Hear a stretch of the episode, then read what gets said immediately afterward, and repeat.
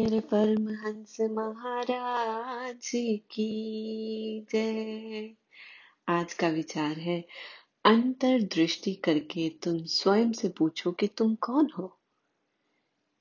गुरुमुखो, इसी विचार को करने के लिए संतों महापुरुषों ने घोर तप किए कि इस चीज़ को समझने के लिए कि मैं कौन हूँ। गौतम बुद्ध सबको देख के, सबके दुख को देख के दुखी हुए। ये समझ नहीं पा रहे थे कि मैं कौन हूँ? कि हम इतने दुखी क्यों हैं? इसीलिए उन्होंने कई वर्षों तक तपस्या की। ऐसे ही हमारे सतगुरु ने भी कई सालों तक तपस्या की और बहुत सरल तरीके से हमें समझा दिया कि हम इस रहस्य को कैसे समझ सकते हैं। इस रहस्य को समझना बहुत आसान कर दिया हमारे लिए। जैसे भगवान रामचंद्र जी ने जब बाली का वध किया तो बाली की पत्नी रोने लग गई उनके सामने कि आपने मेरे पति का वध कर दिया। तो भगवान ने कहा, तुम, तुम्हारा पति कौन है? ये शरीर? अगर ये शरीर तुम्हारा पति है, अभी भी तुम्हारे सामने है तो तुम दुखी क्यों हो? और अगर आत्मा है तो आत्मा कभी मरती नहीं है। हमेशा अमर रहती है। तो आत्मा भी ज़िंदा है तो फिर तुम दुखी क्यों हो? तो इस बात को बाली की पत्नी समझ गई। भगवान ने उसको ज्ञान बख्शा। तो उसने भगवान से सच्चा सुख, सच्ची भक्ति पाई और इससे बहुत ऊपर उठ गई सुख दुख से। इसी तरह हमारे गुरु महाराज जी भी हमें समझाते हैं कि गुरुमुखो अंतर्मुखी हो जाओ, अंतर्मुखी हो जाओ। क्योंकि जब तक हम अंदर नहीं जाएँगे, तब तक हमें सच्चाई का पता ही नहीं चलेगा।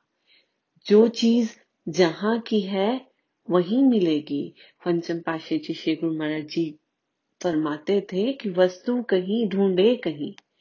किस विधि आवे हाथ कहे कबीर तब पाइए जब भेदी लीना साथ। कह, कहते हैं संत महापुरुष अपनी तपस्या की हुई लोगों को फल देते हैं। जब जिसको सही रास्ता पता हो वही हमें सिखा सकता है। इसी तरह श्री गुरु महाराज जी हमें सिखाते हैं कि अंतर्मुखी हो जाओ तो हम अपने अंतर की गहराई को समझ सकते हैं। और अंतर्मुखी होना कैसे है? अंतर्मुखी होना है ध्यान से। ध्यान करने से जो सतगुरु ने शब्द का दान बख्शा है हमें, उसी का जाप करते करते हम अपने अंदर उतर जाएँगे। जैसे जैसे अंदर उतरेंगे, हम इस सच्चाई को समझ सकेंगे, इस सच्चे सुख को पा सकेंगे, सुख दुख से ऊपर उठ सकेंगे। श्री गुरु जी फरमाते हैं, एक घंटा भजन 24 घंटे में से एक घंटा भजन करो। चाहे आधा घंटा सुबह, आधा घंटा शाम को करो या एक ही टाइम पे एक घंटा करो बट एक घंटा वज़न करने से हमारा मन शांत होना शुरू हो जाएगा तो हम अपने रहस्य को समझ सकेंगे।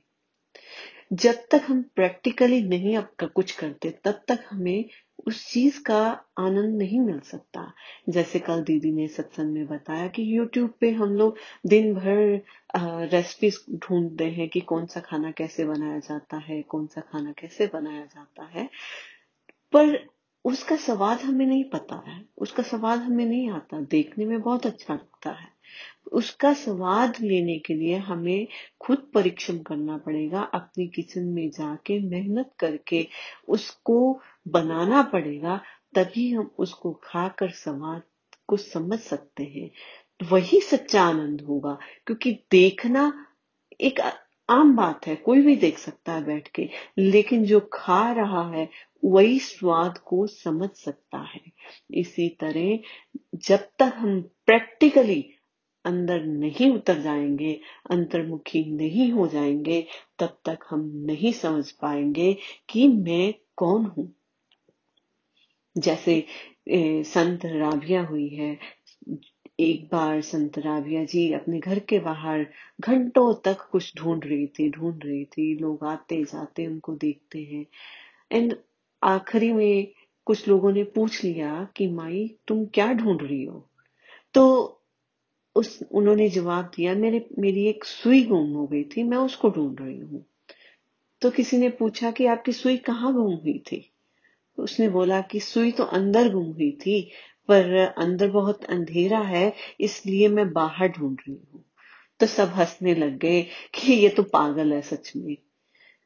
तो राबिया जी भी ज़ोर ज़ोर से हंसने लग गई, बोलती है कि जैसे मुझे पता है कि मेरी सुई अंदर गुम हुई है, मुझे बाहर नहीं मिलेगी, बट ये बात मैं आप सबको समझाना चाहती हूँ, जिस दुख से आप लड़ रहे हो, जिस सुख की चाहना करके आप बाहर भाग रहे हो सुख को पाने के लिए, वो सुख आपको बाहर नहीं मिलेगा, वो अंदर मिलेगा।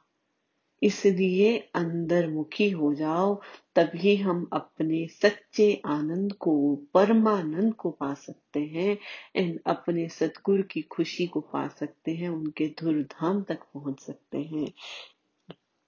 इसलिए गुरुमुखो, आज से हम पूरी कोशिश करेंगे कि एक घंटा भजन अभ्यास करें जिस जिससे हमें श्री गुरु महाराज जी की प्रसन्नता हासिल होगी और हमें अपनी ही पहचान मिलेगी। बोलो, जयकारा।